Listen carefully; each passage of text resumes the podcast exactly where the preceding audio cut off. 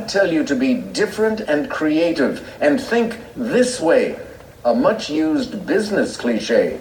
Kayla, What is outside the box? you got it. We're flying high with the wings and talking all things lacrosse. You're now listening to the Outside the Box podcast right here on Underground Sports Philadelphia.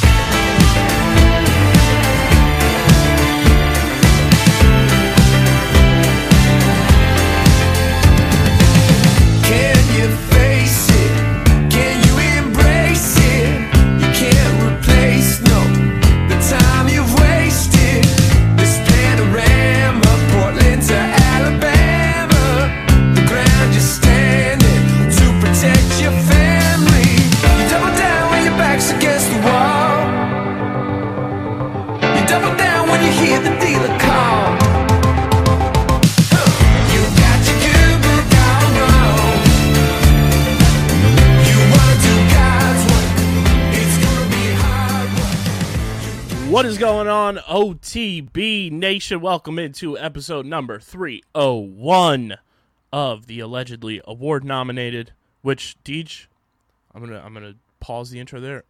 Allegedly we were award nominated because I've seen that sports award thing roll around year in and year out now. So shout out to everybody who nominated us for the short list of awards there. Uh, with So I guess we can stop Awards. saying allegedly and, and say we were nominated. Award nominated. Award nominated. no more allegedly, man. Allegedly. No, no, no. It happened. It happened. We were is real. award nominated, comma, allegedly. Don't listen. Don't listen to anything after the comma. It, it ain't real. Ain't that what they taught us in school or something? I thought that was Things comma after commas- splices. Thing, things after commas don't exist or something like that. Or or We'll have to the- pull in we'll have to pull in uh self appointed manager of the talent and ninth grade English teacher, Sarah Bennett, aka my sister, to Oh, uh, yeah, yeah, help yeah, us out with that one. I forgot about. Forgot about that. Yeah. You didn't hear that, Sarah. Uh, but welcome on into episode number 301 of the award nominated, honorably mentioned, uh, number nine NCAA ranked, and of course, viewable on YouTube, Outside the Box podcast, the official lacrosse podcast on the Underground Sports Philadelphia Podcast Network. It's KB coming at you from Underground Studios, and of course, joining me every week as he does, it's the boy, the man, the myth, the legend, Deej. What's up, bro? I, I'm hyped, dude. Like I, I'm, I've been tired because I'm back doing Man. basketball, and this year, for the first time in five, six years, my high school has a freshman girls basketball team as well. So every game I go broadcast is a triple header that starts at 4:15. It, after working the radio all day, dude, it's tough. Your high school guys, shoot us, shoot shooter, shooter, shooters. I mean, hey, actually, the only team that has a loss as of right now is the varsity boys team.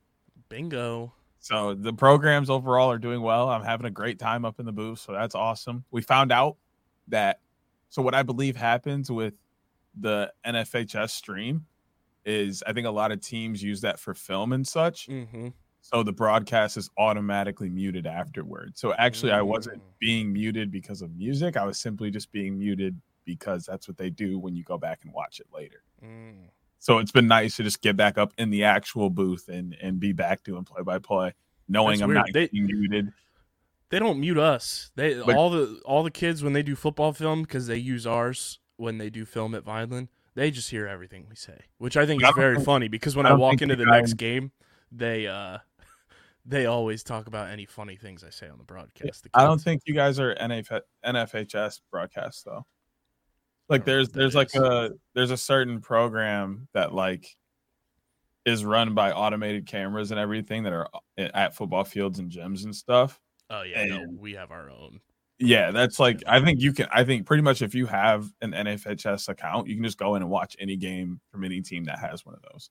Yeah, So I think they, have our own, and mute for that reason. They use uh they use Huddle to send our broadcast, and then there's a camera that they use specifically for Huddle. Yep. So. But yeah, I'm back on the I'm back on the hoops grind on Friday. And I'm coaching this weekend. Box this time. Stepping inside the arena. I should have said inside the box. Uh, re- rewind. Stepping inside of the box Well, it's because we just live outside the box. You know what I mean? You know what I mean? I do, Come man. on now. I'm gonna be up on the bench though this weekend, so that's gonna be exciting. I man. need you with a tie. I need a, a, a suit with a pin on the lapel. I need you looking like dapper as hell, like Paul Day does every single Ain't week no way Philadelphia Wings. getting that out of me all day on a Saturday, my guy. I need No. I need a I need a velvet tie like my boy Dom Ponteri was wearing at his wedding this past weekend, looking fly as hell. Shout out to the boy, he's a married man, bro. We went out, we had a little like a little after party with people too, um, Uh-huh. at Landmark in in Glassboro, and we were leaving. For whatever reason, they kicked everybody out at one o'clock at the bar.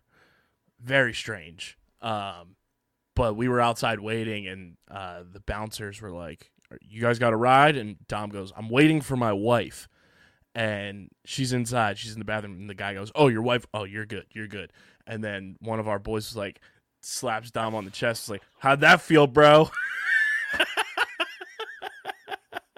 That felt good. I know it did. It felt So amazing. shout out to the boy Dom, a married man. He's the the second uh, underground sports Philadelphia. Well, technically third if you want to count, because obviously Matt is married to my sister. Um, so that's a little just in house uh, marriage right there. But Dom's second uh, actual podcaster on our network to uh, to tie the knot. So shout out to the boy, OG co-host of this show. Was the Gonna reason that we started covering soon. lacrosse.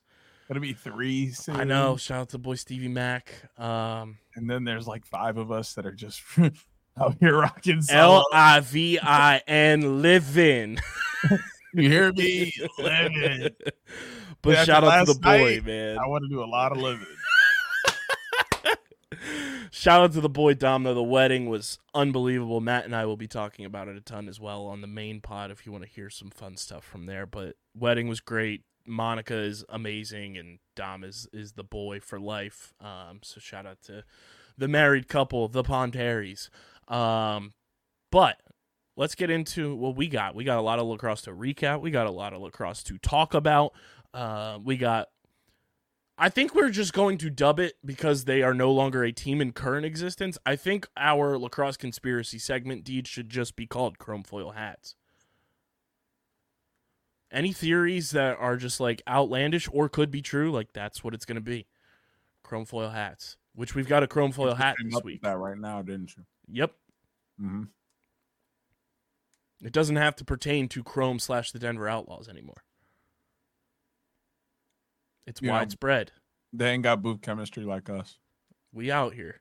I knew as soon as you said that, I was like, that literally popped in his head as he started talking. We on some Lil Wayne shit. The coach in the booth called me Jon Gruden, but not really. Chill. um, but before we get into all of that, make sure you guys are following us on the socials at OTB LaxPod on Twitter, Instagram, TikTok, Threads. We've been trying to get more active on Threads.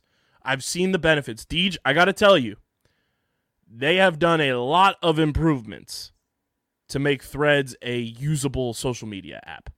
I know Casey has figured out the algorithm on there for F1 uh, because they are popping on there. Our F1 podcast has almost 3,000 followers, if not already 3,000 by the time you guys are listening to this, which I think part of it is because the UK until uh, Thursday the 14th does not have access to threads. It's not legal because of like social media monopolization because it's owned by Meta and everything.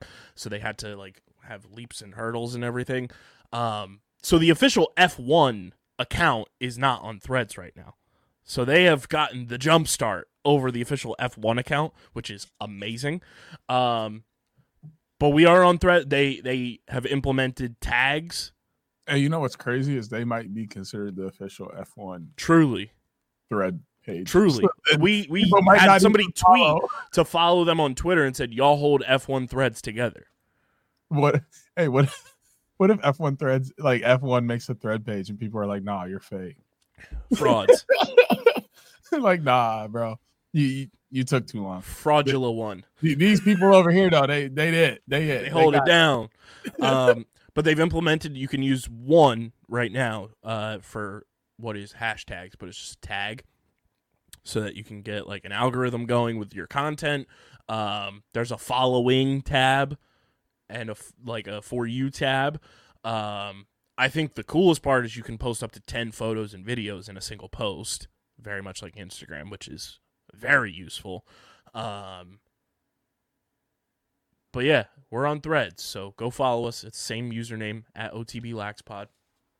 Um, follow Deej on Twitter at SCS underscore next great. Follow me at KBIZZL311, KBIZZLE11 on Instagram and threads.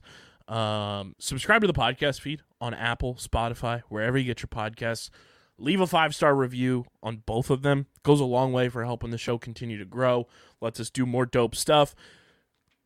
Makes us makes us seem that much more legit and become the people's podcast, like we already know we we are. So go subscribe wherever you get your podcasts in audio form. And of course, subscribe to the Underground Sports Philadelphia YouTube channel, youtube.com slash at Underground Sports Philadelphia. It's where you get full video episodes of this show every single week. You get full video episodes of every show on our network every single week. It is truly almost a 24 7, 365 content hub uh, with shows that are just coming out every single day. Uh, you get clips, shorts, live streams. If you keep subscribing, OTB Radio may be a thing. So keep it coming. Our number one live stream uh, of the year on YouTube was OTB Radio. So if you want it, keep subscribing. We are currently, Deej, at 668 subscribers on the YouTube channel. We need to get to 700 before the ball drops on New Year's Eve. Keep subscribing. Keep boosting those numbies over on the YouTube. And uh, let's make our YouTube like one of the go-to sports YouTube channels to to come to. Um, and of course, get your merch. PHI Apparel Company, the best merch partners in the game. They are working on getting our merch up uh, for all the people asking about the duck merch. Like we mentioned last week, our boy Tyler, our merch partner at PHI Apparel Company, just had a baby. Um, so he's working diligently uh, while also juggling the duties of being a dad, uh, which is obviously priority number one. Um, but go to phiapparel.co, check out the OTB merch, check out the Underground Sports Philadelphia merch, and if you're a Philly sports fan, check out all the Philly sports merch as well. And when you go to check out, use code Underground for 10% off any and all merch orders. Most effective and direct way to support us. If you want to see DJ and I travel more, if you want to see us, you know, create more dope content in person with people, uh, get your merch. It really does help. It goes a long way. Uh, and when you get your merch, post it tag us. We'll repost it, all that good stuff. Uh, we'll post it on our, our social channels uh, and tag PHI Apparel Company as well. But it's phiapparel.co, code underground, 10% off your order. Deej, let's get into it. The week two recap. Week two in the NLL was a wild, wild time. A lot of unpredictability, a lot of teams just showing off in the early goings and, and making a statement, if you will. Uh, week two went a little something like this. The Toronto Rock continued to have the Philadelphia Wings number. They win 11 7. But the big story, obviously, in that game is Blaze Riorden gets injured. He is now out four to six weeks. Holden Cattoni did not play in this game because he is also injured, got injured in that opening game against the Riptide. He's out three to four weeks. So the Wings down two big pieces of that offense. We'll talk about that uh, when we preview their upcoming game this week against Albany. But a huge loss to to the Wings offense with the captain being out, uh, and they lose 11-7 to Toronto. The Albany Firewolves play a little spoiler in the first game of the season for the defending champs, and the Firewolves win at home 17 13 over the Buffalo Bandits with tons of Bandits fans in attendance for this game. And Albany says, hello, motherfucker, and pulls the upset big time. What a win for the Firewolves, now 2 0. Uh, the Georgia Swarm take down the Colorado Mammoths 16 to 10 and pop off in big fashion to start their season. The Rochester Knighthawks, led by an 11 point performance from friend of the pod, Connor Fields. What a performance by the boy. Uh, the Rochester Knighthawks go to Saskatchewan and win on the neon green Nickelodeon slime turf 16 14. The San Diego Seals start off their Super Season 2.0 with a bang and take down Deej's Calgary Roughnecks 12 to 9. And then in overtime, first overtime game of the year, the League Pass team of the pod for this season, the Las Vegas Desert Dogs, hit a buzzer beater and then win in overtime 11 10 on the road against Panther City to get their first victory of the season. Deej, what stood out to you in week two? What are some things you took away from the second week of this NLL regular season? Um, that I am off to more than just a slump, and the parity in the league is much higher than it's ever been before. Like anybody can be beat. Like like seriously, we're at that point. Not in the year. We're at that point as a league where anybody can be beat on any given given day. Look across most leagues, most sports. There's those teams that are at the top that people can't beat unless they're having a bad day. When you look at the games this weekend, the teams that we thought we were going to win, the teams that a lot of people thought were going to win these games, the favorites in some of these games, played good lacrosse. Mm-hmm. Sure, there were mental mistakes and things, but that's normal. You're going to have turnovers. You're going to have mistakes. You're going to pick up penalties. These are all normal parts of lacrosse. They didn't do anything that was abnormal. They didn't play bad. Yet teams beat them because they came and played better. That is what we need in the league. We don't need this huge disparity like we saw the last couple years where Albany could go out and play the best game they played all year and wouldn't even sniff close to what Buffalo was putting out. Now they go out and do that and they win by five. It looked like they were playing two different sports last year. Oh man, are, are you two me? teams as as Yeah. uh, They, they were so far apart, and now Albany's winning by five and looking good while doing it. It wasn't a sloppy game by either side whatsoever. Like I, I'm here for that, and and you know you look at um the the Calgary uh, San Diego game, everything everybody thought it was going to be a vintage rivalry. yeah, it, it's a fantastic rivalry. It's getting off on great footing, and then you have Georgia, complete underdog, walking in and At home. mopping the floor with with Colorado. I mean, my God, that that was probably the biggest surprise to me. Is like not surprised by what Georgia did because I know who's on their team. There's a reason I picked them, other than just going back and forth with you as, as a um Your league pass team. League Pass, yeah, man. Woo! Yeah, um it- there's a reason I went with them as my League Pass team other than going back and forth with you. They have a lot of really good pieces and arguably have once again the hottest goaltender on the planet right now in Brett Dobson. So it's not very it was nowhere near from super far. In, in few and far between. This was something that could have been done from the beginning and they just made it look really easy. And that was the surprising part to me is they kind of just washed the floor with Colorado. It would have also been really nice to know going into this that Dylan Ward was not playing. Yep. Yep. That changes a lot. That changed everything. We have Tyler Carlson, who like obviously he's in the one percent of one percent of athletes. He's playing his sport professionally. But there is a, a, and I think Tyler Carlson would tell you this. There is a big disparity between Tyler Carlson and Dylan Ward. More than just big.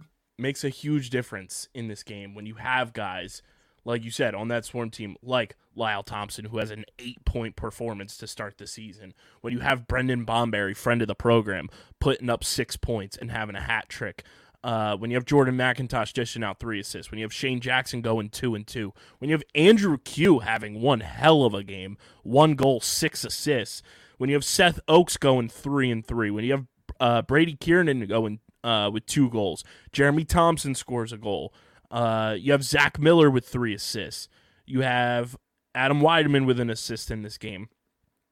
Like that makes a difference. If Dylan Ward's in there, no offense to those guys, I don't know. Maybe you know, maybe Brendan Bomberry doesn't have a hat trick. Maybe Seth Oakes doesn't have a hat trick. Like Dylan Ward can absorb some of those goals, and that makes a huge difference in that game's outcome. Um, does Georgia still win if Dylan Ward plays? Who knows? Maybe, but we'll never know. It's it's like the Kanye video. I guess we'll never know. Um, what's it? I mean, Las Vegas fighting until the very end was huge for them. Like to to have Rob Hellyer rip that buzzer beater to send it to overtime and then win in overtime on the road. That's a huge confidence boost for a second year team. Um, you know, Rochester, I said it last week, I'll say it again this week. We completely underestimated them. They are so fucking good. And now they got Ryan Lanchbury in the mix too from that trade that happened last week. Uh, as we were recording and we just didn't even get to talk about it, but Ryan Lanchbury going to Rochester helps improve that offense that you know we felt like was missing a couple pieces with the departure of Thomas Hogarth. Um, that that's going to help big time to have a young stud like him in the mix with Fieldsy, with Ryan Smith. Um, you know, Rochester. I, I feel confident right now, and I know it's two weeks. I feel like Rochester's 100% going to make the playoffs if they continue playing like this. Uh, and Fieldsy, what a fucking game from him. Um, Georgia looked fantastic. Albany, the young boys, uh, a team that doesn't have anybody over the age of 25 playing like that is crazy. Um, good for them, you know, and it's good to have a guy like Joe Nardella on that team just balling for them and and playing good lacrosse.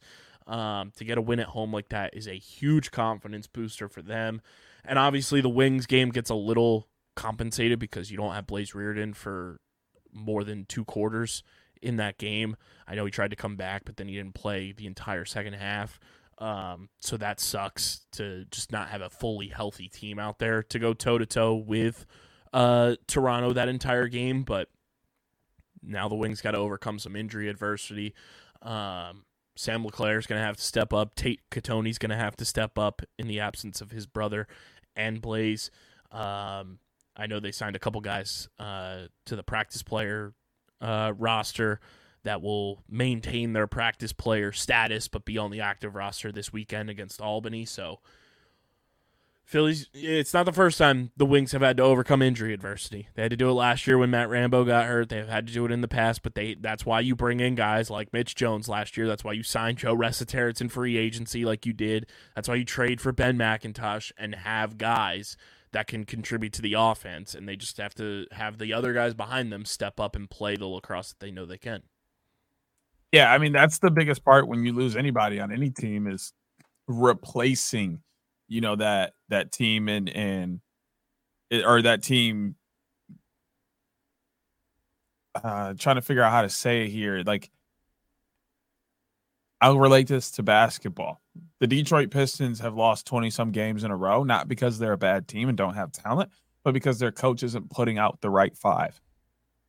And in lacrosse, it's not necessarily the same thing, but it, but it is at the same time. You got to be putting together the right groups of people. So now you have to find people who had the same skills as Cattoni and Blaze, which is extremely hard to do anyway, or at least especially Blaze, right? Or at least find someone who is playing similar, has a similar style of play. So now you can just plug them in, and the other three people that they were constantly out on the floor with don't have to change their game style they're still playing with two people who would be doing similar things or the same thing that Cattoni and Blaze would be doing. So it's almost a seamless fit. And then when they come back, you can just switch things back and plug them back in, and they'll just get reacclimated to the speed, and you should be good to go.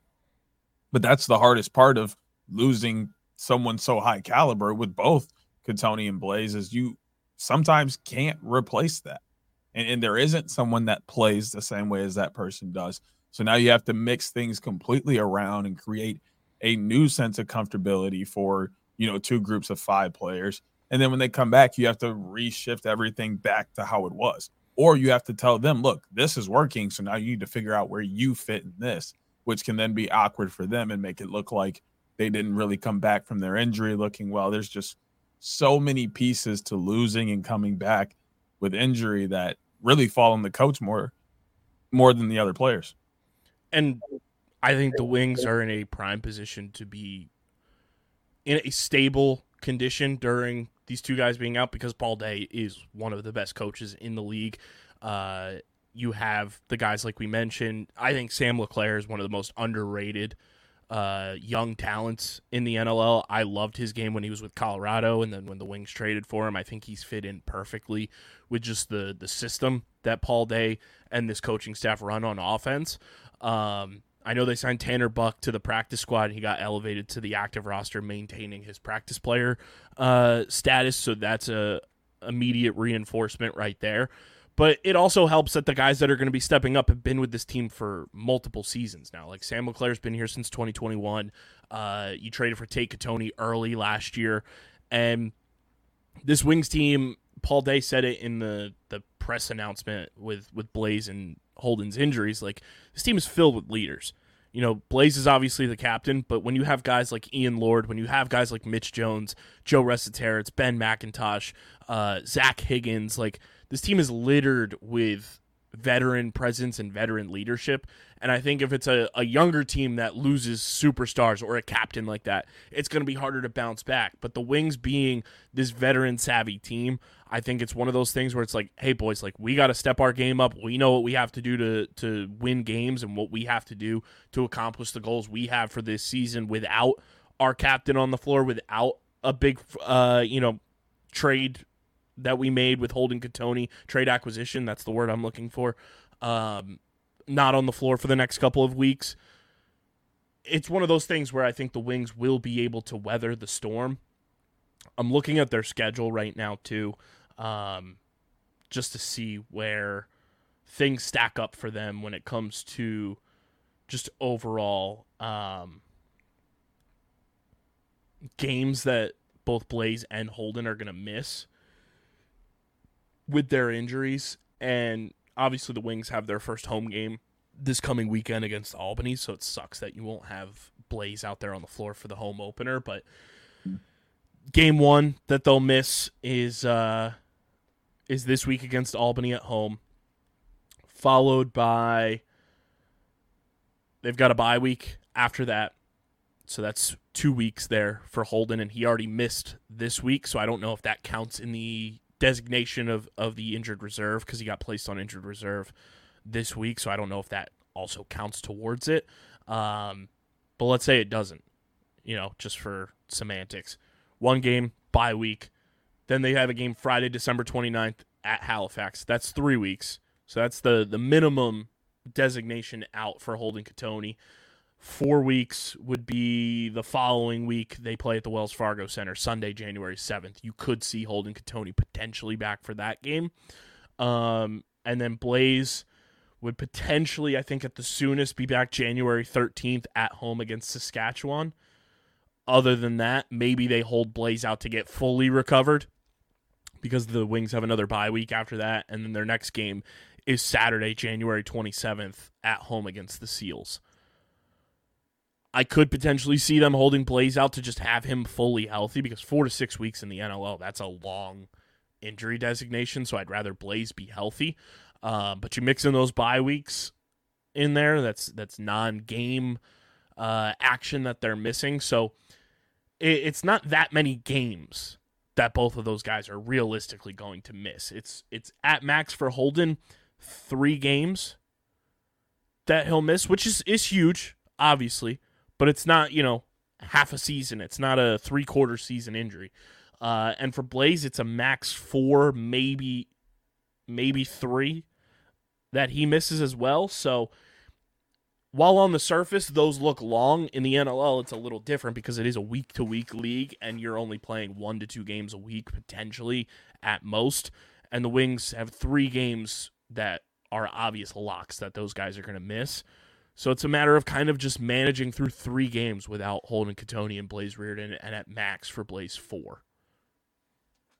And and that's a long time, eh, you know, for them not being on the floor, not playing, not having that consistency, and and really just energy being let off and playing that you get from playing the game, and then for the team without them and trying to figure those things out for the coach you know, keeping in contact with them and making sure they're okay on the mental side of things and keeping them updated on how the team's doing and what's going on and and what their ideas are moving forward, but also for them in in trying to stay focused on what they have out on the floor and how they can win those games and and not getting caught up in that man, I really wish you know these guys were here or we would have won that game with these guys or we would have had an extra 5 point like that that's a, a line of thinking you don't want to fall down but it, it's hard.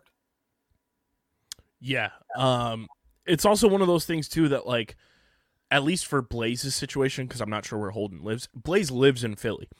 You're telling me Blaze isn't going to show up to practice every single week when the boys are home.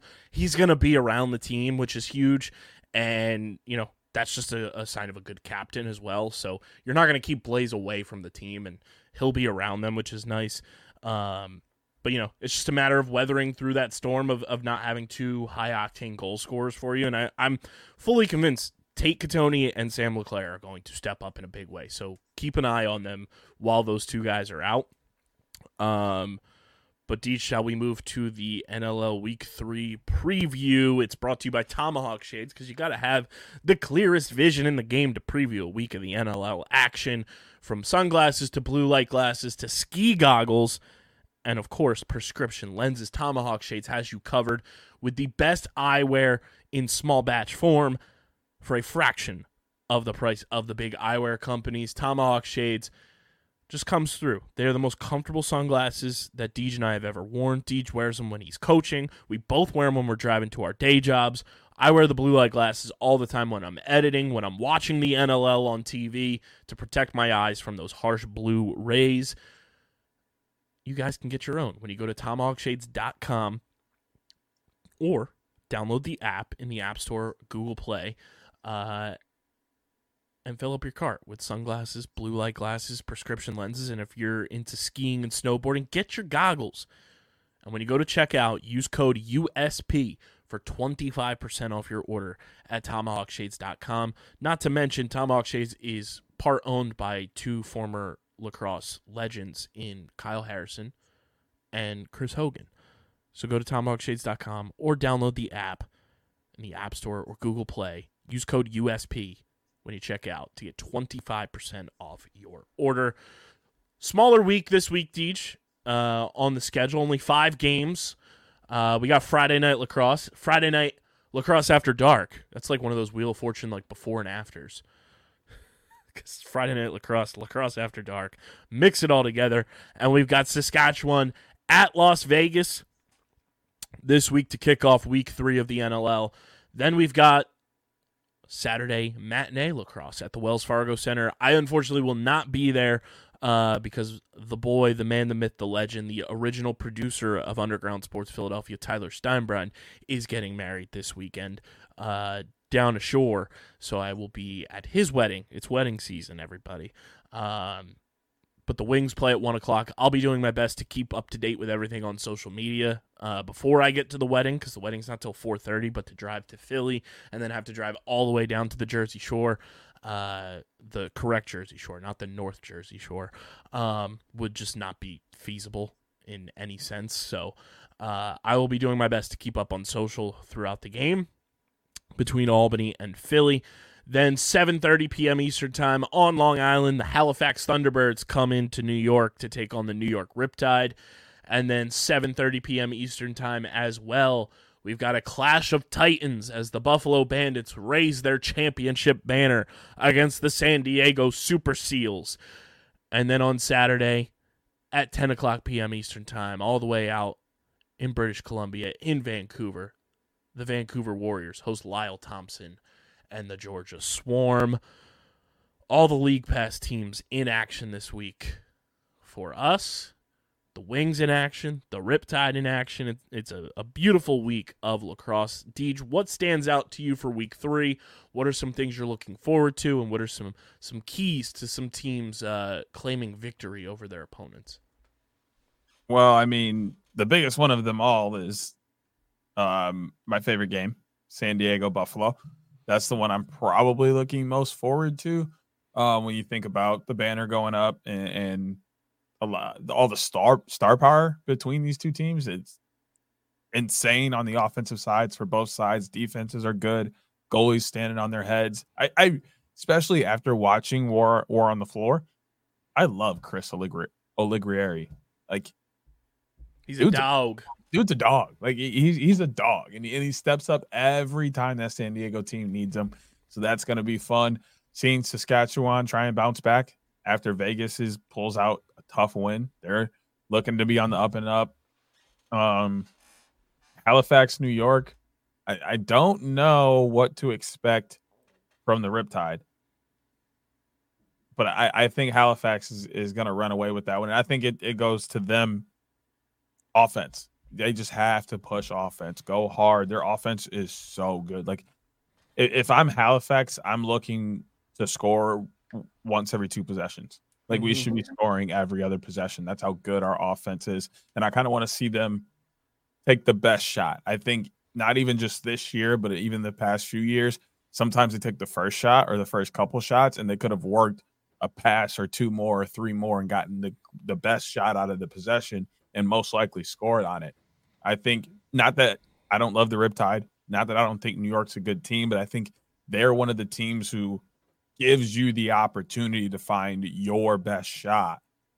So they need to take this opportunity to really get into the groove of their offense and find their best shot consistently and see how many goals they can score because we know there's tons of firepower there. Um, Georgia Vancouver, I feel like should be a runaway, um, but that one's going to come down to their offense as well. I think their offense has to score. They're, mm-hmm. I think they finally see they got the goalie they've been looking for in Dobson. Defense stepped up huge for them against Colorado. It, you have to score points if you want this team to win. So lean on Lyle, lean on Br- uh, Bomberry, lean on Shane Jackson. Let these guys bring you back into the game and and figure out how they want the game to run. Let it run under their pace. And I think that Georgia can come out with a win. But like like I said, game of the week is, is San Diego Buffalo.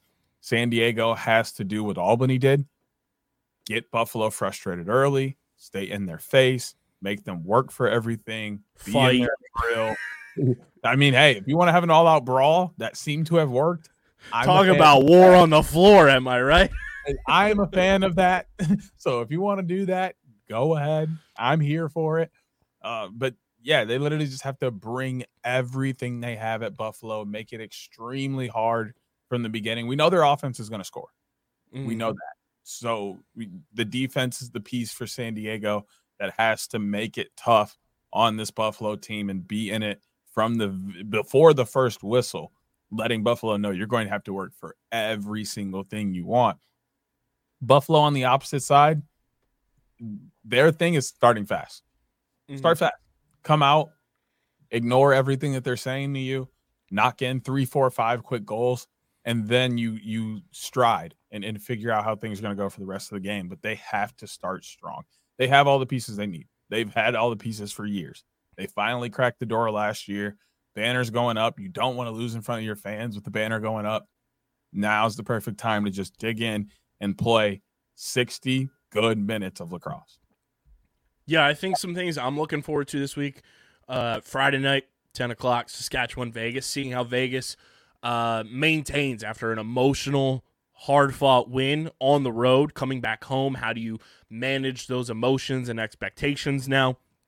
Against a team in Saskatchewan who is 0 2, looking for their first win, can't let it get like late too soon in the season, if you will because uh, if you fall to 0 and 3 like this early, that's that's not ideal in a unified standing situation in a league where Deej and I were talking before we started recording. Like we didn't even realize like how important score differential was going to be uh, with the unified standings, which is like so on brand for us because we love score differential impacting any sort of league in terms of tiebreakers and everything. Saskatchewan needs to start fast. They need to. Uh, they need to be on that Halifax prescription of scoring every other possession if they want to uh, find success in this game. I think that's going to be a hard fought battle between those two teams. Philly Albany is a, a classic, good old fashioned rivalry game. That's going to be a lot of fun. I would love if Brett Manny is in the stands uh, now that he's retired. Will he root for the new Wings or is he sticking with the boys? Um, shout out to the boy on his retirement. We obviously talked about that, but that would be cool if he is in the building. Um, that game's going to be a lot of fun seeing the the young guns of, of Albany going into Philly, a hostile environment as it always is for Wings home games. Uh, and you're getting a Wings team that's one and one, getting those fans back in the building once again, being loud and proud as they always are um, at one o'clock as well. It's going to be a beautiful matinee game. Uh, Halifax and New York. Just as much as you said Halifax needs to be scoring every other possession, I feel like the Riptide need to uh, be calculated with their possessions. In that opening game against the Wings, there were so many shots that they just fired off trying to score and frustrate Zach Higgins. They need to be more calculated with their shots. They need to be more accurate with their shots. Does it get easy against Warren Hill? Absolutely not. That's why you need to be calculated. The Riptide have an offense that can score with any team in this league. But if they're just going to take misguided and uncalculated shots during a game, that's just an, an absolute recipe for disaster for them. And if they want to be in this game, they've got to be pinpoint accurate with the shot selection that they're taking. Uh, I agree with you. San Diego Buffalo on paper is the game of the week. You get Max Adler versus Trevor Baptiste. You get two high powered offenses. Uh, you get you get Bandit Land with a, a banner being raised. It's gonna be all time vibes. Uh, and then Georgia Vancouver, I think is gonna be sneaky like finesse lacrosse, if that makes sense. From Lyle to Adam Charalambides with Vancouver to uh, you know, baller with Vancouver and, and just this new look Vancouver Warriors team.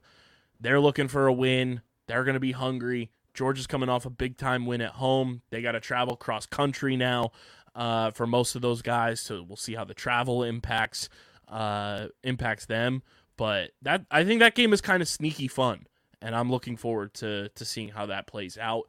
Um, I think order if you had to give a top three games of the week, it's obviously San Diego Buffalo. I think it's uh Halifax, New York is probably number two. And then I think Friday night, Saskatchewan, Vegas might be number three. Really? Let me And see. that's no slight to my wings. It's just it's just a one Right. o'clock game. It's no Blaze Riorden. That sucks. And then it's just a matter of is Albany for real? Or is this kind of just an early season like Jekyll and Hyde? We're seeing the good of the young guys. Will the Wings defense and a Zach Higgins be able to put together now two weeks of film on this team and frustrate some of these young players on offense? Oh, that was the part I was talking about. I just don't know. Like I, I, I can't tell if Georgia Vancouver is going to be a better game because like I can't ever count out Lyle Thompson not being exciting. I just don't know which one of those two goes in the three spot. I think it's definitely San Diego Buffalo, then Halifax, New York Mm-hmm. for one, two. But then the three spot is either one of those games because there's a lot of intriguing pieces. Um, Frank Skiggs still looking for his first win as a, as a rush. Las Vegas looking to go two in a row. Georgia looking to stay perfect. Vancouver still trying to find their first under Curt. Like it- story pieces on every side of that. Yeah. There's a lot to take in this weekend, which makes it fun. And it's five games that are spaced apart pretty properly. Obviously, there's two games going on at 7:30, which stinks, but pull up that double box and you'll have yourself a good old-fashioned time Saturday night at 7:30 p.m. Eastern Time. Get that popcorn ready for that double header right there. Um before we get into I feel like we got to add this now to the pick segment Deej, but I'm pulling it up right now just uh the standings, uh, which I think this is something, you know, we try to think of like we have Squire sixes and everything. I think our picks need to be named after somebody, uh, both NLL wise for NLL picks and then PLL wise for PLL picks. And it's like the blank standings, and that's the, the winner. So we'll figure that out. Leave it in the YouTube comment section who you think we should name our NLL picks after and our PLL picks after. Uh, but I went into week two, three and two. You went into it two and three. Was not a great start for either of us, as both as all three of the wings, Buffalo and Colorado, fell. Um, Panther City also falls, so we lose that game there uh, in overtime. Um, but I came out on top with the the flip picks as Rochester and San Diego came through for the boy. So I go two and four uh, in week two. Deej puts up a duck egg. See what I did there, um, and goes zero and six. So going into week three, Deej, you stand at two and nine. I am sitting at five and six on the season, which leads us to a little trip down to the pick pond for our NLL Week Three picks of the week, brought to you by the homies over at Kenwood Beer. It's beer money time. Kenwood Beer, the official beer partner of Underground Sports Philadelphia and the Outside the Box podcast. It's 4.1% ABV, just 120 calories, only 8 grams of carbs. It's available in the Pennsylvania, meaning Philadelphia and Pittsburgh, in Maryland, for all you Terps fans, all you Blue Jays from Johns Hopkins fans, all you Towson people, all you Loyola Maryland dogs, and of course, New Jersey. Available in all those areas. You can go to kenwoodbeer.com and use the Kenny Finder to see who has it on tap, or you can get it at your local liquor store. And you can go to kenwoodbeer.com and get these kick ass pint glasses available now. They've also got new merchandise uh, this holiday season. Ships super fast. Go to kenwoodbeer.com to check it all out. Must be 21 or older to do so. And of course, please drink responsibly. Deej, we kick off week three in Las Vegas, the city of sin as the Vegas Desert Dogs host the Saskatchewan Rush. This is a, a doubled up league pass game for your boys, so you know I'll be locked in. Uh, how do you see Vegas and Saskatchewan playing out as the 0 2 Rush look for their first win, and Vegas looking to uh, go two in a row?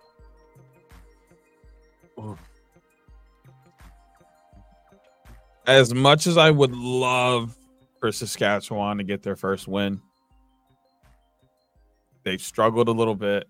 They're on the road, and Vegas just picked up a huge win on the road in overtime.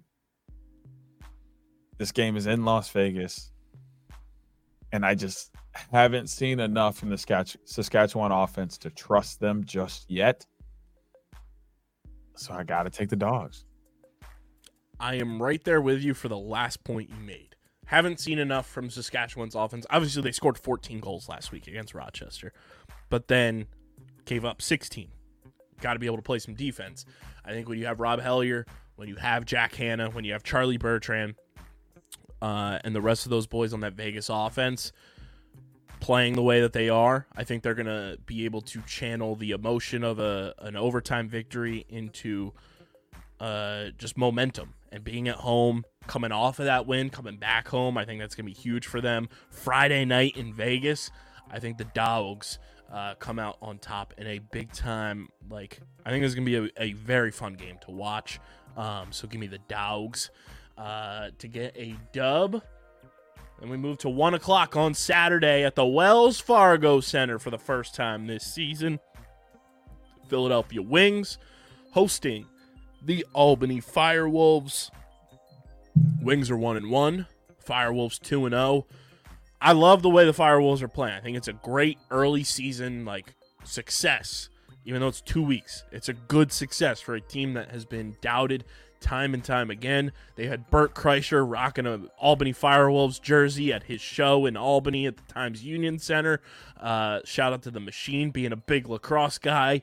Um, I just think the Wings, and sure, Albany pulled an all-time upset against Buffalo last week. But the Wings have been playing. Buffalo, that was their first game. Albany already had a game under their belts um, and kind of just up to game speed. The Wings have been playing as well. I think that's a, a bit of a factor in this one. The Wells Fargo Center is going to be rocking. Do I think this game is going to be close? Absolutely. It always is, for whatever reason. Um, but I think the Wings have what it takes to get the job done. I think the defense has played pretty solid. I mean, holding Toronto to 11 goals is a huge success, I think, for any team. It was just a matter of Blaze being hurt. You didn't have Holden Cattoni in that game, so you didn't have your full offense to be at, at your disposal. Um, but I think the Wings come out with a big time win at home and improve to two and one. Oh wow, this. Uh...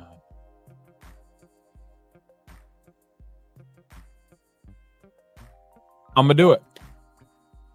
First split game of the week. I'm going all. Wow. It, it, it wasn't too tough of something for me. They're two and zero. Rochester's two and zero. I think they're the only two teams that are two and zero. They are. And do you know why Albany is so far ahead of Rochester? Goal differential, baby. They're outscoring people by six goals. And they have the second most goals in the NLL right now, only behind Rochester by one. I like Albany to go out and score. And I don't know that the Wings can keep up without Cattoni and Blaze. Do they still have a lot of good offensive pieces? Absolutely. But I don't know if they can keep up with the scoring power that we've seen from Albany so far against arguably the best defense in the league. The, the league, the team that just won the NLL and returned pretty much everyone and their Hall of Fame waiting Hall of Fame goalie. They put the most points up this year on them. Nobody has scored more than Albany just scored on the defending champion. I got to take them over Philly, over Philly for now. Fair, fair hurt a point. little bit. man. But do you agree with my point that I made that Buffalo hadn't played yet? Wings have, so that kind of plays a factor in my decision for sure. absolutely, we head out. to make. We head out to Long Island, where the New York Riptide are hosting the Halifax Thunderbirds. A little storm a brewing, thunder hitting the water. Uh, how do you see this one playing out in what I feel like is kind of becoming like one of those matchups that feels like a rivalry, but it's not a rivalry just yet. It's almost like how like perspective wise, it's like when the Eagles play the Vikings. Feels like they play each other every year, and it's always like a, a fun game to tune into. Feels like New York and Halifax a bit. I don't know why. It just gives off those those vibes where like at any moment something could click and this could become an all time matchup year in and year out. Uh, but how do you see the Thunderbirds and the Riptide playing out, Teach? Uh, pretty much for the same reasons that I don't see um or Philadelphia being able to keep up with Albany. Same thing over on this side. New York has tons of options offensively. The guys are scoring, and and and they're putting a point. Mm, they played one game they lost ten to thirteen. I mean, ten goals in a game is pretty solid. That would, I mean, in most games, that that's winning or close to winning, but that's not going to be enough to beat you know a, a team in Halifax that's scoring almost twice that. Uh, yeah, almost twice that. They played one game, put up 17. Like you, you got to come with goals, and New York hasn't shown in the last couple years they can score high total. Like that, in order to beat Halifax, you got to score a lot of goals. Their games when they lose are 16 14, 17 12, or 17 13, 22 20. 22 20, 18 15. Like, but New York hasn't really been shown to be able to score that many goals. So I can't trust them to win this game. I think Halifax is just a more complete team. Like they've got the transition guys to do it. Obviously, Ryan Terefenko, friend of the program, and I think the goaltending plays a huge part in this. Warren Hill's is one of the top five goaltenders in my book uh, in the league. So give me Halifax to get a big time road W uh, over New York. Then we move to the game of the week. The San Diego Super Seals, Volume 2, taking on the defending champs as they raise their banner at Banditland, the Buffalo Bandits, coming off a loss to the Albany Firewolves. Uh, this game is tough. I don't know how it's going to play out. It's going to be back and forth. But I think Buffalo's got a sour taste in their mouth from losing to Albany the way that they did. They're going to have that home crowd behind them. They just can't let the emotions of a banner raising overtake the, the task at hand. But in a close game, I'm going to rock with the defending champs. Give me Buffalo at home.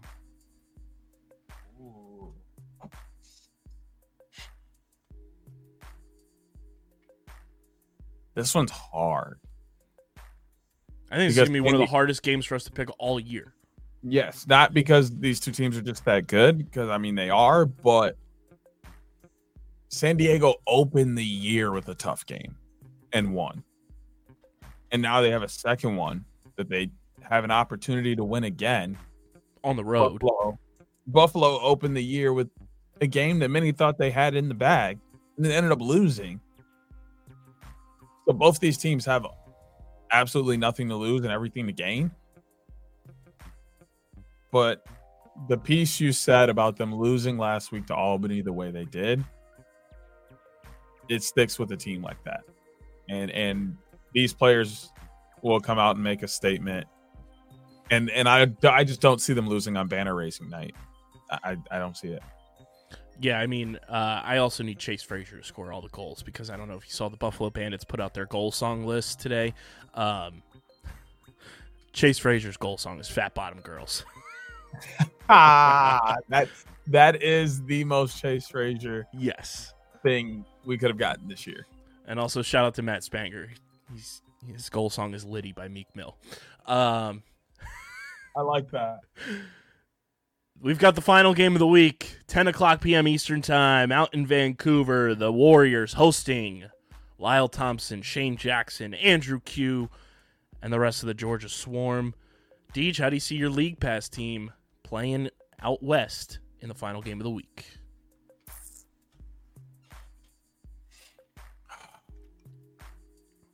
Georgia. This is a little bit of a PSA. you scored 16 goals week one on a team that just went to two straight NLL championships.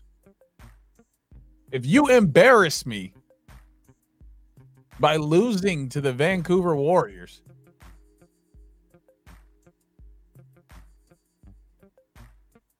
we're going to have some serious problems. Some serious problems. Lyle's gonna have a day. Dauber might be the best goalie on the planet right now. I'm liking what I'm seeing down there. Give me Georgia. I'm with you. I think Georgia has the offense. They have the goalie. Um, I think they have the transition game as well to to really just figure things out and, and continue a strong start to the year. I'm going to take Georgia as well.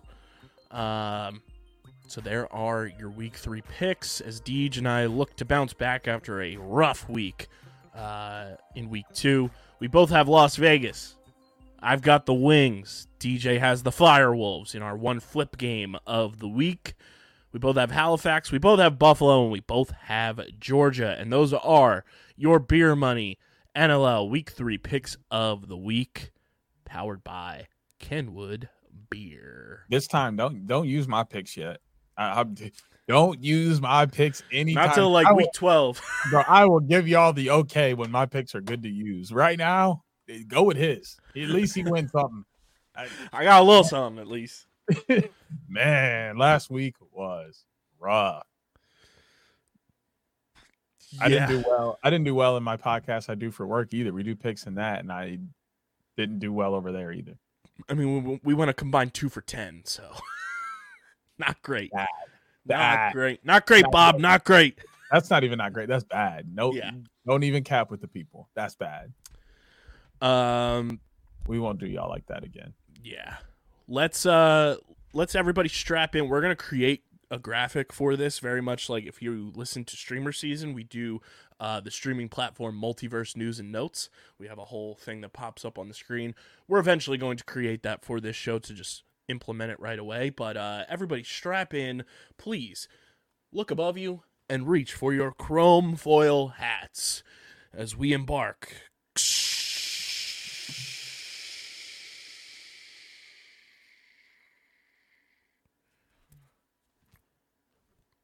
On a theory.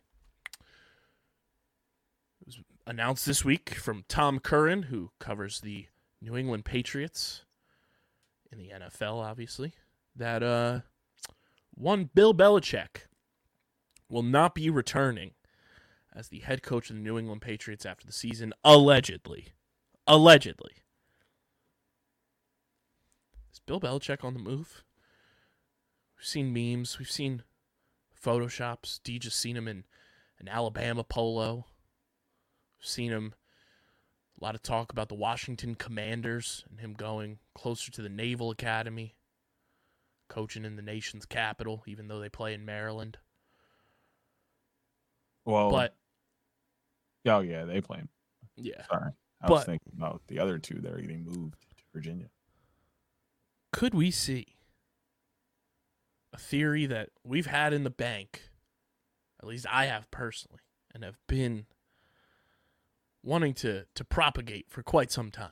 I don't even know if I properly used the word propagate right there, but pretend I did. Could we see Bill Belichick hang up the football cleats, hang up the clipboard, and don a lacrosse team's logo on his chest in the near future? Could Bill Belichick, known investor in the PLL, take his talents on the road all summer long and be coaching in the PLL in 2024? Does he stop investing if you do that? If he does that? That I don't know. I Isn't mean, that some kind of conflict of interest or something? Like I mean, it's for the players by the players. Why not That- for the that- coach that- by the coach? that's true. That's true. Bill Belichick in the PLL at some point in his career makes too much sense not to happen. Could it happen as soon as 2024? Deej, your thoughts? Does he go to the cannons? My, my my my biggest thing is I think it's closer to happening than people think. I agree. I think it's closer. I think that's closer to happening than him doing something else in football. I agree. That's my biggest thoughts on it. Is I I think he wants to. If if he's done with football, he's done. Like I don't think he wants to coach anywhere else. I think his idea of coaching in in the NFL was, hey, I'll ride this thing, see what I can do here and in New England, and see what my career turns out to. And it turned out to be what it was. And somewhere along that coaching line, he was like, look, th- this is it. I'm gonna ride what I got here. When I get pushed out of here, I retire, whatever the case is going to be. I'm done with football. And I think there's a possibility he makes his way over to lacrosse. But then again, he could just kick his feet up and say, "Fuck everybody! I'm going to do what, what I want." I think he's probably got two to three more years of football. He'll go to another team to prove that like he still got it and you don't. don't have this. No, I'm saying from his perspective, like Oh, I. Brady went to Tampa Bay. I'm gonna go and prove that I can play without Belichick. Belichick potentially is gonna go coach the Commanders. Maybe he goes to Tampa Bay because I don't know if Todd Bowles survives. Uh, down. I don't think any coach in the NFC South survives this season. Um, maybe he goes to Tampa Bay and follows in Tom Brady's footsteps. I think he coaches two to three more years in the NFL to kind of remove this two in whatever season that the Patriots end up having uh, from everybody's minds. And after that, you're telling me in two to three years, Deej, we don't have another expansion team in the PLL known as the Chesapeake Bayhawks? And Bill Belichick is your head coach of the Chesapeake Bayhawks in the PLL? And then you have a fun rivalry of Belichick's past versus his past of the Chesapeake Bayhawks and the Boston Cannons being rivals once again. I think that is the likely outcome. Is Bill Belichick coaches 2 to 3 more years in the NFL. Obviously, he and Paul Rabil have a beautiful relationship. He gets on the phone with Paul and says, "Hey Paul, how long until the Chesapeake Bayhawks come into the PLL?" Paul tells him, "Hey coach, you know, give it X amount of years. The job is yours." And then Bill Belichick makes one of the biggest sports splashes in modern sports history, becomes the head coach of a professional lacrosse team.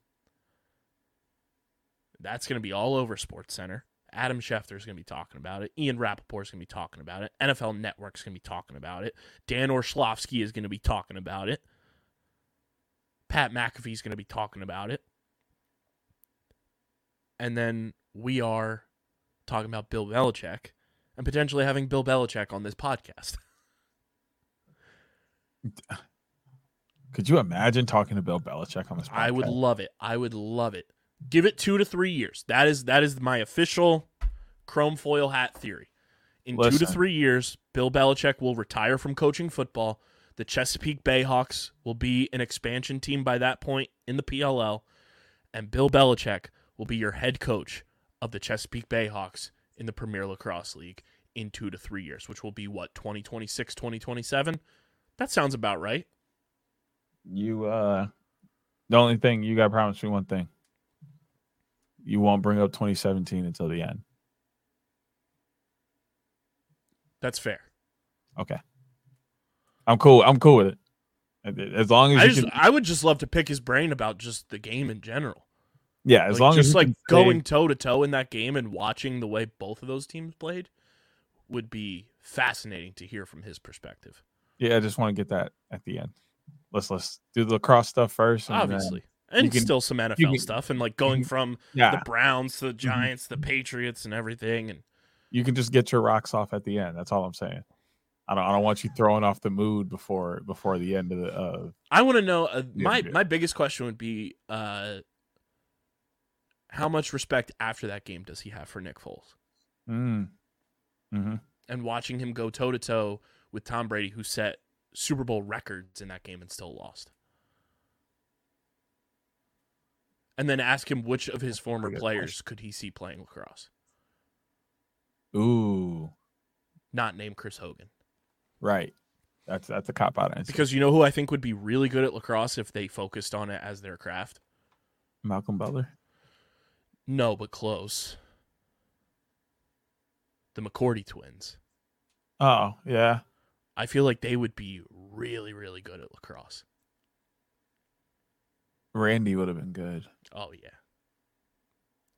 Just his hand skills alone. Randy would have been insane. Wes Uh, Welker would have been good too. Yeah, I was I was gonna say Wes. Edelman, Amendola, Didn't he have Deion Brandon Spikes? Branch. Didn't he have Brandon Spikes? Yeah, he was a linebacker for them. He'd be he'd be a good deep pull. Brandon Spikes would be a great pull. Gronk. I would be more scared. I would be more scared of Brandon Spikes than I would Graham Hossick. And that's not a slight at Graham Whew. Hossick. That's the fact that Brandon Spikes is a maniac. Yeah. Yeah. like, like I would I would rather dodge on Graham Hossick than than Brandon Spikes. At least I'll come out alive against Graham. I might be hurt, but I'll be alive. Brandon's gonna kill me. Gronk would be a dog. Oh yeah, yeah. That's just like Travis or Aiden Hutchinson, Jason. All, all those guys are kind of in that same. Mike. Gesicki would probably be very good at lacrosse. I forgot he's now a Patriot. This is the first year I didn't have him in fantasy. That's the only reason I don't know. His whole Dolphins career, he was on my fantasy team. You know the sport Mike Gesicki actually played before football? He's he's a Swim. Central Jersey guy. He Uh, no, he's a volleyball player. Oh, that's sick. I did, men's volleyball is, it goes hard. Actually, So it explains his his ups. Athleticism. Yeah, it explains a lot of his athleticism. But yeah, could Bill Belichick be on the move? Official my stance is he's going to coach in the NFL two to three more years. The Chesapeake Bayhawks will then be an expansion team by that time, and the first head coach of the PLL iteration of the Chesapeake Bayhawks will be one Bill Belichick. Or Who would be his offensive and defensive coordinator? Or if he I was just gonna say maybe it's Danowski, and they bring in Belichick as hmm. Offensive coordinator. Did Matt Danowski play for the Bayhawks in the MLO? Oh, who did he play for? Was it the Bayhawks or was it the other team? The other blue team? I'm gonna pull it up. It might have been the Bayhawks. That, that's actually a really good question, but I, I could see Belichick being a really good offensive coordinator. Yes, he did. Danowski played- head coach. He played for the New Jersey Pride, the Long Island Lizards, the Charlotte Hounds, and the Chesapeake Bayhawks. The Hounds was the other team. Chrome.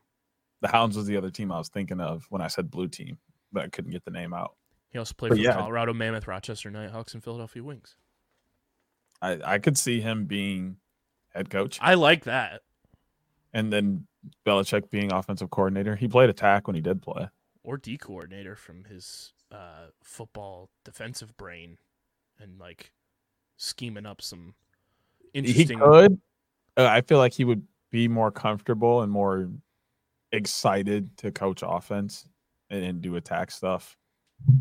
Like I kind of like that. I'll, I'll revise like my my theory. I like that. This is the combined theory. Give it two to three years. Belichick will still be coaching the NFL for the next two to three years. Chesapeake Bayhawks, expansion team in the PLL. Matt Danowski becomes head coach of the Chesapeake Bayhawks. Hires Bill Belichick. Belichick as his offensive coordinator maybe D. or defensive coordinator. Who's the other coordinator for the Chesapeake Bayhawks in two to three years? That is probably the hardest part. Oh. Mm. Okay. Maybe Belichick does get hired as D coordinator and he brings Deemer Class as his offense. Oh, oh, let him cook. yeah. let my Yeah. boy cook. Yeah, that's it. Oh, man. Oh, Oh man. That's good. Matt, Matt Danowski, Deemer class, Bill Belichick. um Joe Tsai and other billionaires and millionaires out there. They're settling down with with you know cities soon. If you need a GM, I'm right here. We're right here. Let us cook. You saw what we just put together. If you need a GM, I'm right here. This radio stuff, done with it. Done with it. Let us cook. I'll put together a squad. That's a coaching staff right there. like, man, what? There it is. You're. Do you want to say 2026 or 2027? It would be 2027 technically, because it would be the summer. Yeah. So here it is. Like Official statement. Bill Belichick will retire from coaching in the NFL in 2027. The Chesapeake Bayhawks will be an expansion team by then in the Premier Lacrosse League. Matt Danowski is hired to be the head coach of the Chesapeake Bayhawks, former Bayhawks player. He then hires Bill Belichick to be his defensive coordinator and former PLL pro, Deemer Class, friend of the program, to be his offensive coordinator. And there is your 2027 Chesapeake Bayhawks coaching staff in the Premier Lacrosse League. Presented to you by Outside the Box Podcast. The official You're welcome. podcast of the Because where's Deemer Class from, Deej? Because it also makes sense. Vir- or Virginia. No, no, no, no. Baltimore, Maryland. Yep. Yep. Where did Deemer Class play in college? Duke. Where did Matt Danowski play in college? Duke. Where does Matt Danowski coach right now? Duke. It makes too much sense. Let us cook. The Let us cook. Chefing in the kitchen. That's a good call by you. Thank you. That's a good call with Deemer Class. I don't I don't have too many good calls, but that one I did right. 100%. So there is your chrome foil hat theory of the week. The Chesapeake Bayhawks in 2027 will be an expansion team in the PLL. Matt Danowski will be their head coach. Bill Belichick will be their defensive coordinator. And Deemer Class will be their offensive coordinator. And it will be incredible in three to four years when we look back on this clip and we are proven correct. Or, in the weird chance that we are not, it will be very funny to look back on how hard we cooked on this theory. For the for literally the fucks of it. if it, this doesn't play out, this was all for fucks. and it was awesome. We just created a whole team. We just went full blown video game mode, like down a whole separate universe that doesn't exist. but we brought it into existence. Whoa. One day there will be a lacrosse video game and we'll be able to just create dynasties and like and we'll be able to just make Bill Belichick. Oh my Yup. this will be a thing one day. EA, Ronnie 2K, hit us up. Real life or not, it's gonna happen. Bill Belichick will be coaching a lacrosse team. You just wait on it. Wow. It'll be like NCAA 14 and you get to be in coaches mode. I've been wa- I've been watching a handful of the the NCAA stuff on Facebook or YouTube, and like I, I don't know who takes the time to create current players and load them into the game, but somebody does it for all 126 FBS D1 schools. That's insane. But they're doing it, and people are simulating this year's playoff and all that. Good dude, I love it. Michigan's winning most of them. So Well, one of the I- most be entertaining through the roof. things from the Pandy Wandy was when uh, Big Cat was doing his coach's mode with Coach Doug's, and yeah, he found yeah, the real Coach Doug's and hired him at Barcelona. which was dope. it was nuts. Oh, Um, I think it But there's him. our chrome foil hat theory for the people. Let us know your thoughts on that in the YouTube comment section, or if you have anything to contribute to that. Who do you think would be the face of Matt Danowski, Bill Belichick, and Deemer Class's Chesapeake Bayhawks in 2027? Uh, let us know, bro. Brennan know who's No, you know who it's going to be. Because that's in three years. Mm-hmm. Who's going to be draftable in three years? Are you saying Joey Spallina? Yes, sir. Cook them, bro. yes, sir. Cook them, bro. Cook, Let us cook. cook. And by then, they probably can finesse something to get Bo off of Denver. Uh, Still speaking that into existence because there's no way Bo doesn't. Bro, they gonna have they gonna have Joey Spallina and Lyle Thompson on the Chesapeake Bayhawks. in I, I was to say that too. like, man. T- Tell me Belichick ain't gonna try to recruit Brendan Nichtern either. Oh, you know he is. He's gonna go get Matt Landis. He's Facts. gonna get Johnny Cerdick. yup. We've been at a all military squad. Thomas Rigney about to come out of retirement. They could have called him the Chesapeake Bay servers. uh, sorry, guys, we got to postpone our game this week. Everybody's they're off on duty. Sorry, guys. They're gonna nah, because by then some of them might be done from active with- duty, with service. Yeah, and they still gonna be in playing shape because you gotta be in shape for the military. gotta be. That's why. they ain't gonna let you die on they their account. That's crazy. Not not because you're out of shape. right. You can't sue them because you couldn't breathe out there. right. You get shot, you get shot. That's wild. Yeah, let us know your thoughts on the 2027 Chesapeake Bayhawks uh, created by the Outside the Box podcast in the YouTube comment section.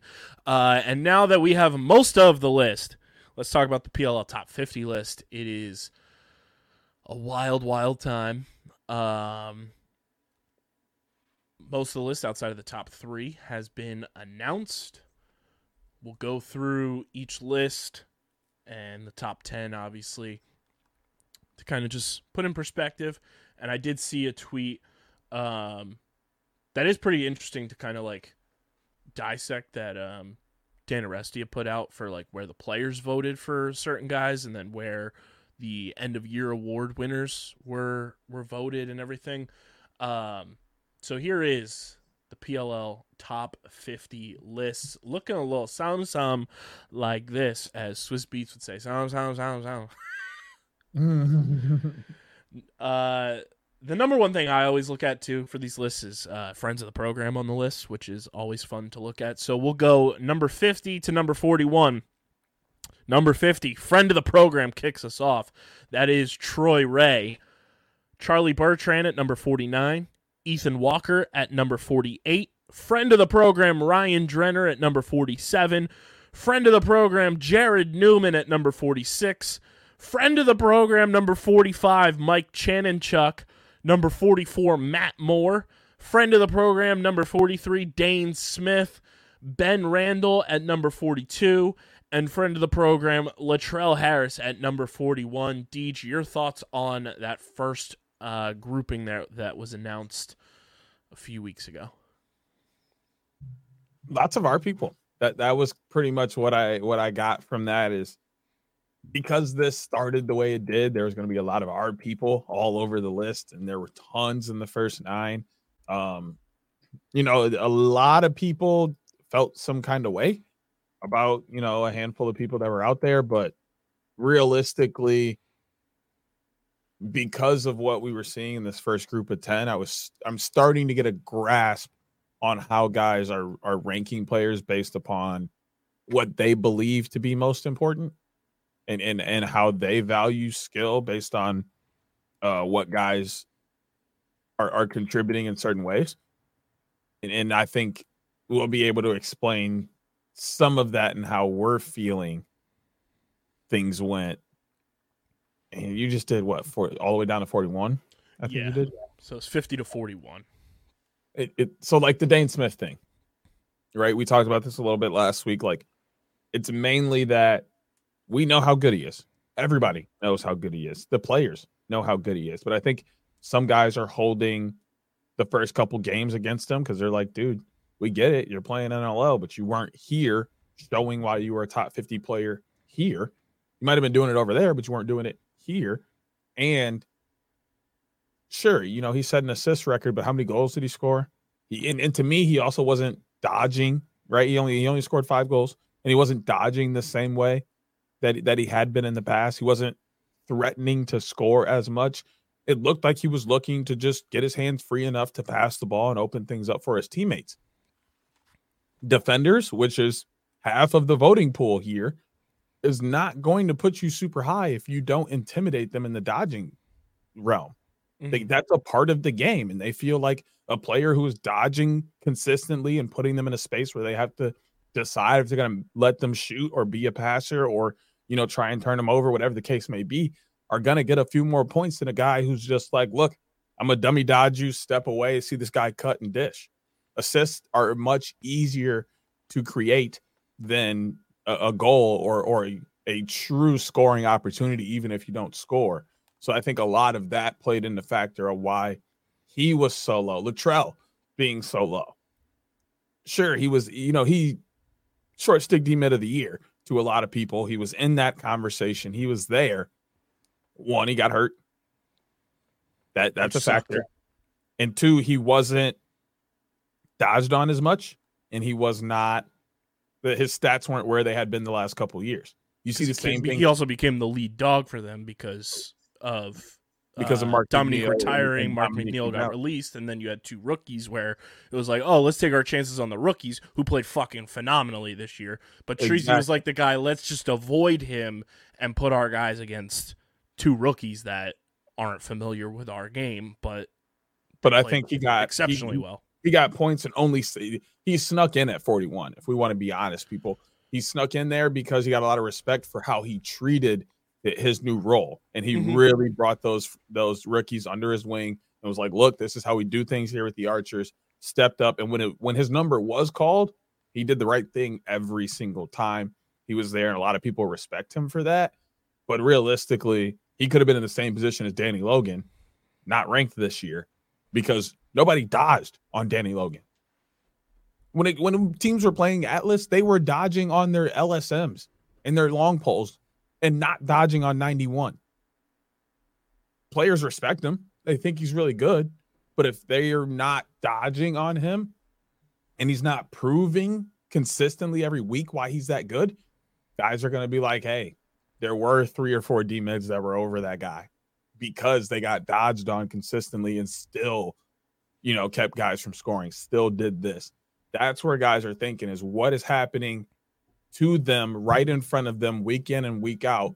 And that's why we see some of the rankings we're starting to see. Matt Moore at 44. Matt Moore didn't Well, I do, I do want to interject. Danny Logan was ranked this year. He just wasn't Okay. nominated for an end of year award. Right. Sorry. Correct. But he didn't get nominated because he didn't have the stats to do so because he was not dodged on. And I think a lot of people probably still wouldn't voted on him because they would have looked at stats and been like, okay, yeah, he was really good, but what did he do? Right. Matt Moore, for example, is one of those guys that got respect and and and ranked where he was because While also being injured. well, also being injured because of the impact he had. He came in and, and he allowed archers to be fluid and move people around and, and create opportunities for other people. Grant Ament goes down, Matt Moore, seamless transition down, and all of a sudden Grant is looking really good out of the box. Tre Leclaire, they allow him to move around and play some mid, play O, do what he wants because of guys like Matt Moore. That we're starting to see the implicit value that guys hold and that's what players are looking out for. Then we go from 40 to 31. Uh, number 40, Will Bowen. Number 39, TD Ireland. Number 38, Tucker Dordevic. Number 37, Matt Dunn. Number 36, Colin Kirst. Number 35, Jack Keelty. Number 34, Jack Hanna. Number 33, Mike Sisselberger.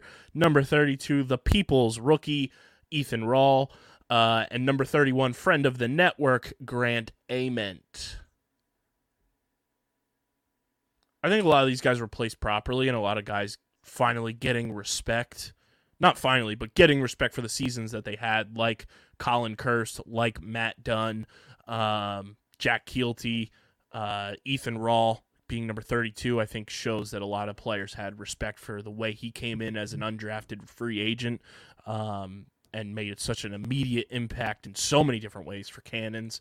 Um, I I didn't have too much of a problem with most of these rankings. No, these were all pretty solid. The only one in this group, there's two guys in this group that I would have moved much higher. Mike Sisselberger and Colin, Colin Kirst, mostly because of the positions that they play.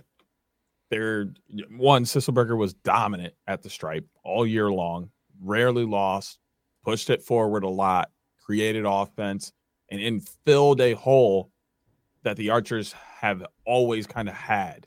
And, and not that Bones wasn't good when he was there and they haven't had good pieces, but he truly was like filling a space that they needed to be full. And he came out and did it beyond what people were expecting. And Colin Kirst battled for a little bit and then took the reins from a guy that many probably weren't expecting to sit on the bench and kind of had to, you know, navigate that relationship and then was absolutely stellar for the second best team in the league and did it as a as a rookie. You know, like the, there's or not a rookie, technically not a rookie. I think he's second or third year, but he hasn't had any significant, year, yeah. you know, play time. So to me, he's still a rookie, and he came in and, and played phenomenal. And, and those are two of the harder positions because they're anomalies. They're special. They're different. They're not just like every other player. Playing defense isn't too different from playing. You're just doing the opposite of what the offense is doing. Offense is just dodging, passing, catching, shooting. Like things are, it can be broken down, be very simplistic. But goalie is, you got to just see the ball and save it. There's no other way to put that. And, and, you know, stripe, you got to clamp, pop it out, pick up the ground. But there's no other ways to create those things. It's just plain and simple that. And, and, and only so many people do them. First off, like there's not a Mhm. million and one goalies out here. Anybody, half the people who pick up a stick are midi. But there's only select goalies, select faceoff guys. We got to highlight them for what they do and how difficult their position is. And sometimes I feel like that gets overlooked for for goals and things that happen between the lines. Then we move to 30 to 21. Number 30, friend of the program, Ryan Terefenko. Number 29, Zach Goodrich.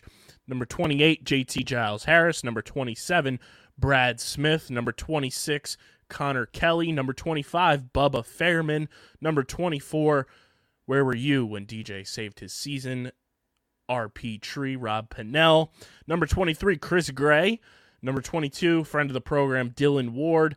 And number 21, first time outside the top 10 in his career, friend of the program, Matt Rambo.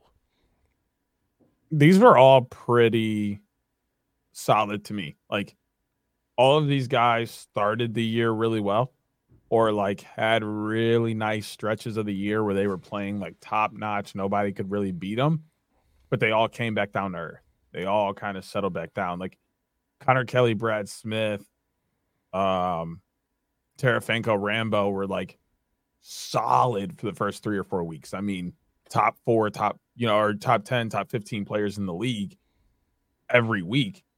And then they kind of were brought back down to earth after that. And we're just playing solid lacrosse. Not bad, but just solid and not great either. Um, so like that's kind of just how I felt about this entire, you know, set of guys. JT Rob, Chris Gray had a, a three, four, five game stretch during the middle of the season where they were lights out. And then they, you know, came back down toward the end of the year. So you're starting to see that distinction between the top 20 and, and the rest of the group where it's like, okay, the rest of these guys had points and periods where they were really, really good. But these top 20 guys were good all year and, and consistently good and with it every day of the year. Yeah, I think the the only one that got hurt by uh, being out in this run was Dillon Ward because what a fucking season he had. Water Dogs until the championship were undefeated when he played. Um, so I mean, him being out from obviously the NLL championship, and then he had a baby, so he missed uh, time on paternity leave. So outside of that, I mean, for Dillon Ward to still come in and miss what like four or five games this year, um, to come in at 22 just shows you how special of a season he had, and that just shows you the players valuing being available for your team. Then we go from number 20 to number 11. We got Zed Williams at number 20. Defenseman of the Year, Garrett Epple at number 19. Danny Logan at number 18. The People's Goalie of the Year, Brett Dobson at number 17. Mac O'Keefe at number 16. Friend of the program, Connor Fields at number 15, who, if I'm not mistaken, had the biggest jump on the list of anybody who was ranked last year to this year. He went from 44 to 15. Uh, friend of the program, homie, the boy, Kieran McArdle at number 14.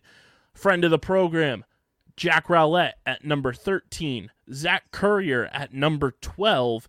And Jeff Teat at number 11. This is going to be weird to say. The only one I had a problem with on this list is Zach Currier. To me, he should have been top 10. I agree. All of the different things he's asked to do for the Water Dogs and then does them week in and week out. Take faceoffs, play defense, play offense, score goals, dodge, get assists, pick up ground balls, don't turn it over, help us clear. They're literally asking him to do everything short of save the ball. Like literally everything short. And even then, he'll do that.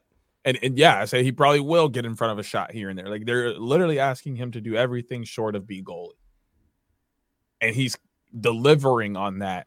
I don't see how other teams, other players aren't seeing that, which I know they are, but like giving him a few more props for that because there aren't guys on other teams that are being asked to do that much. There's some polls that are being asked to, you know, do some face-offs and help in the transition a little bit, but they're not being asked to take entire offensive possessions and be a main dodger. They're not being asked to go back and play D and, and stop one of their best midfielders. Not being asked to be at the stripe and fight for every ground ball. Like eh, we got to give him some flowers and credit for what he's doing. But 12 is solid, and, and the amount of archers that we're now starting to see on the list is, is more synonymous with what I would ex- expect. We're up to, I think that's seven now. Uh, the amount of archers on the list. Give me one second. Yep. Pull it back up. Seven. Fields. Three, Mac, Brett. Grant, Mike, Matt, and Latrell. Yeah. But then you know you look at the cannons; they've got Ryan, Colin, Jack, Ethan, Zach, Bubba, and then they got a couple more coming up soon as well. So I guess that that's pretty solid actually. Water Dogs have quite a bit too. Ethan, Ben, Jack, Connor, Dylan, Kieran, Kieran. Zach. So they're at seven too. Those three teams are kind of dominating top 50. And I mean, look at the year. Can't say those top three weren't having dominating players week in, week out. And now we've got what we have of the top 10 ranked. The only ones not announced so far are in order the top three, but we know who those players are. We can all assume. Uh, but number 10, Michael Ehrhardt. Number 9, Ryder Garnsey. Number 8, Josh Byrne. Number 7, Graham Hosick. Number 6, Asher Nolting. Number 5, Marcus Holman. Number 4, Trevor Baptiste. Uh, my only problem with this list is, is Ehrhardt. I'm a D guy. I like LSMs. But if we're punishing other guys for missing time, why isn't he getting punished for missing time? That, that's like why I have a problem with it. Not that he isn't a good player, doesn't deserve the spot, didn't show it when he was playing. But if we're gonna charge other guys for being injured and missing time and not having the stats, or being out in the NLL and not having the stats, where where is the the same energy with with Ehrhardt?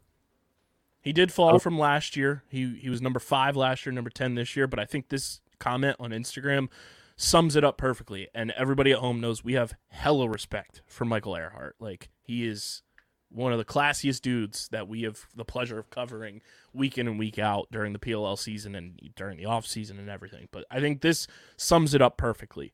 Uh, this comes from at T underscore Hawks 19 on Instagram.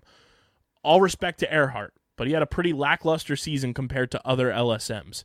Ethan Rall had five times as many caused turnovers and more ground balls. I get that Ehrhardt is one of the goats of the position, but I don't think he earned top 10 this year.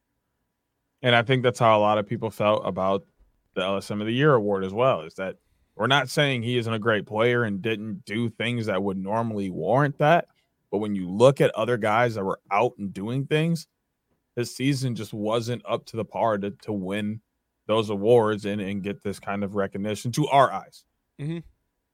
I love that player- Ryder. Fun- I said this is a player voted list, so they obviously saw something that we didn't from a different perspective, and and and respect to that, and and their views are their views and are correct because they're allowed to feel that way. I love that Ryder's finally getting the respect he deserves after not being ranked the last two years, which is just criminally insane that he wasn't ranked. Um, so good for the boy. Josh Byrne, friend of the program, uh, falls from number six to number eight. I think that that checks out. That Josh Byrne comes in in the top ten. He was dominant when he was on the field, um, and and was a, a huge spark when he came in after the Bandits championship for that chaos offense and. Um, number eight feels right. Graham Hossack at number seven. Um, he moved up eight spots from number 15 to number seven this year. Asher Nolting goes from not ranked to number six. Makes a ton of sense. Had an MVP caliber season. Marcus Holman jumps from number 39 to number five. Um, so I think he actually may have had the largest jump over Connor Fields' jump from 44 to 15.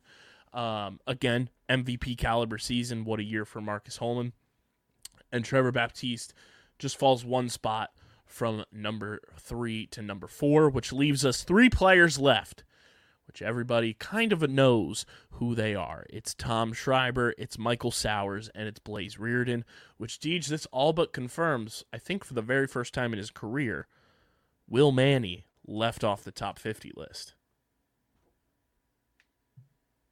Yeah, I mean he He had a good season, but not he had a good season and top some- 50 season. did some things and helped out the Whip Snakes, but like he wasn't anywhere near what he's been on the Archers and wasn't just the impact player for them that a lot of people maybe thought he was going to be. He he was there when they needed him and and had some huge goals and and made very good plays and helped mentor guys like Tucker Dordevic, but just not producing in the level to warrant a top 50. And also, if I'm not mistaken, the only player from the now Denver Outlaws is JT Giles Harris. Um, give me just a Yep. second. JT's the only one.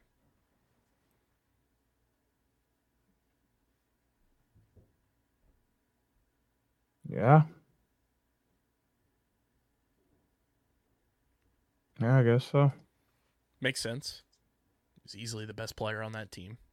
Mm-hmm. Um, I love that Drendog got his flowers. He deserves it. He had such a bounce back year. You want to talk about a non-injury comeback player of the year? Ryan Drenner, easily one of the nominees in my book. Um, love that Troy Reh is finally getting the respect he deserves.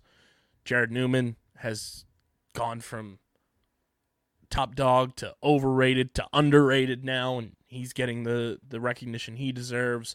Um, but I think most of this list is, is pretty spot on and accurate for the most part. And we'll see how the top three play out between Captain America, uh, Philly's own Michael Sowers, and uh, arguably Philly's own Blaze Riorden as well. Um, where do you think it ends up being ranked? How do you see the top three? I think we both agree that Tom Schreiber is going to be number one. Yes, Schreiber is number one. part of me wants to say Sowers because of how they're valuing goals and, and him going to back to back championships and what he did every week. He was one of the top five scoring in fantasy almost every week. Like, guy was on point. But guys have so much respect for Blaze and what he does in the net in comparison to what he does in, in the winter, you know, to playing forward and the way he commands the chaos team and, and the defense and is always in the right spot, makes the saves he shouldn't he shouldn't make, gets out in transition and, and allows offense to be created off of his side of the ball. Like he does a lot of really good things. So I I don't think I can pick a two or three. I think I think the players lean Sowers. I think it's Sowers Blaze. Yeah, I think it's going to end up being Tom Schreiber, Michael Sowers, Blaze Riorden. Um, and that's no disrespect to Blaze at all. I just think that's just how it's going to play out. Um, where the two teams that made it to the championship have the top two players. And that's what makes sense in my book. Um, let us know your thoughts on the top 50 in the comment section. Keep it nice, though. Let's be nice. Let's be nice. Let's not be Todd. Let's be nice. Um, Because y'all don't want me to get negative. yeah. We are going to try and get uh, a meeting of the minds, if you will, for a future episode on this whole college lacrosse clamp face off thing. There, it can be dedicated to a whole episode. I'm going to reach out to uh, Chef Jerry Ragonese and the man, the myth, the legend, Greg Beast, Greg Gurenlian, uh, to see if we can get them on a future episode to talk about this because they are much more knowledgeable uh, as a whole in that department, obviously, than we are. Uh, it's absolutely insane. And uh, we have been and will always be pro face off on this podcast. The crazy part is, yes, I'm definitely pro face off. But I would not hate this at high school for my team. And on that note, everybody, make sure you subscribe. At least we would have an opportunity to pick up the ball. That's going to do it for this episode of the Outside the Box podcast. But I'm definitely all for the face off. I don't want it to go anywhere. I don't. It would be nice, but I don't like like it, it could benefit my team. Like if it happened, I wouldn't necessarily complain in terms of coaching my team. But then when it comes to summer, fall, box, PLL, anywhere else, college, I will be a full complainer because the game isn't as cool then. Yeah, we're to get them on to uh, talk about all of that. So make sure you guys subscribe and follow us on the socials at OTB Laxpod, Twitter, Instagram, TikTok, Threads, Facebook.com slash Underground Sports PHI. Follow Deej at SCS underscore next great on Twitter. Follow me at KBIZZL311. Subscribe, subscribe, subscribe to the podcast feed on Apple, Spotify, or wherever you get your podcasts. Leave a five star rating and review. It goes a long way for helping this show continue to grow and helps more people find OTB as a whole. And subscribe to the Underground Sports Philadelphia YouTube channel, youtube.com slash at Underground Sports Philadelphia. Subscribe, subscribe, subscribe. We need to get to 700 subscribers or more by the time the ball drops on New Year's Eve. We are currently sitting at this portion of the podcast at 668 subscribers. That means 32 more of you that I know you're not subscribed and you're watching this part of the episode. Subscribe to our YouTube channel. Just click the subscribe button, smash the like button, ring the bell icon, comment down below your thoughts on our chrome foil hat theory, and anything else that comes to mind while you're watching the episode.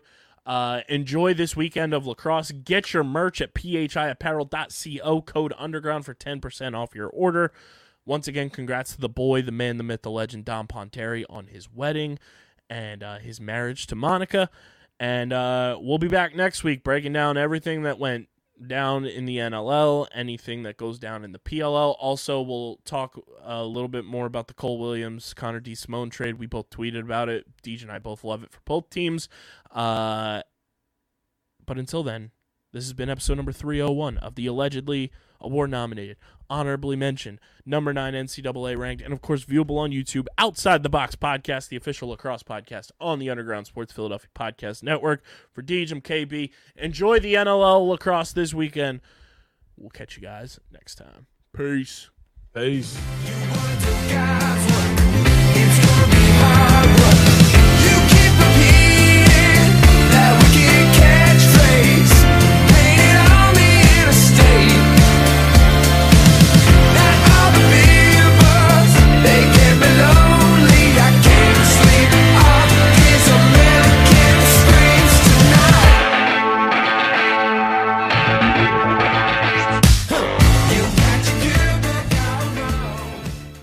And that's outside the box